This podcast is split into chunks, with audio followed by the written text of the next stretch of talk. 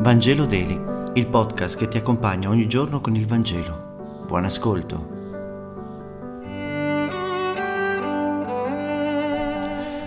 Giovedì 8 giugno, lettura del Vangelo secondo Marco, capitolo 12, versetti 28-34.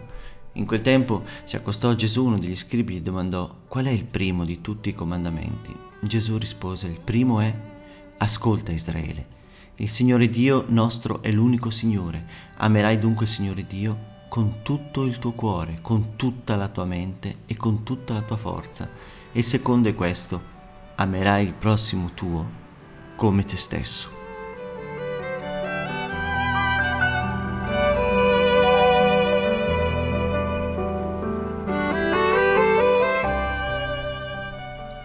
Ai buoni intenditori, la domanda proposta dallo scriba può essere, o meglio, può sembrare molto strana, perché lo scriba doveva sapere la risposta.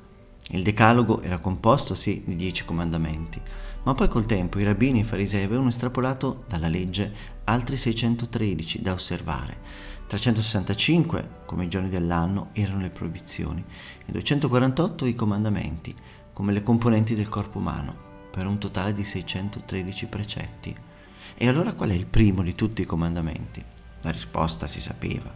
Il primo comandamento, cioè il più importante, è quello che anche Dio osserva. E qual è il comandamento che anche Dio osserva? È il riposo del sabato. La risposta di Gesù però non coincide con questo. Gli ha chiesto qual è il primo dei comandamenti e Gesù nella sua risposta ignora tutti quelli che lui conosceva.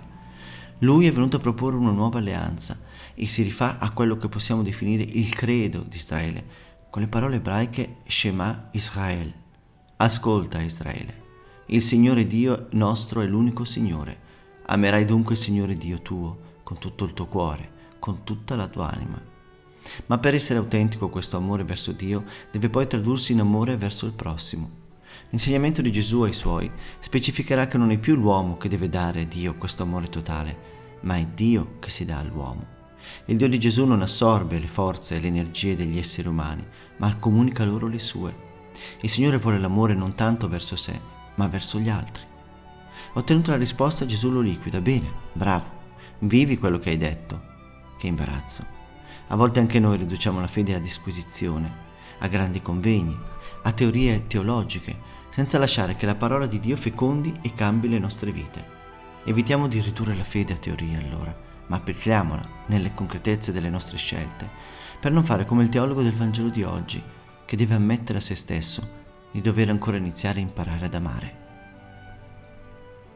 Grazie per aver meditato insieme e se questo podcast ti è piaciuto, condividilo con i tuoi amici ed amiche. A domani.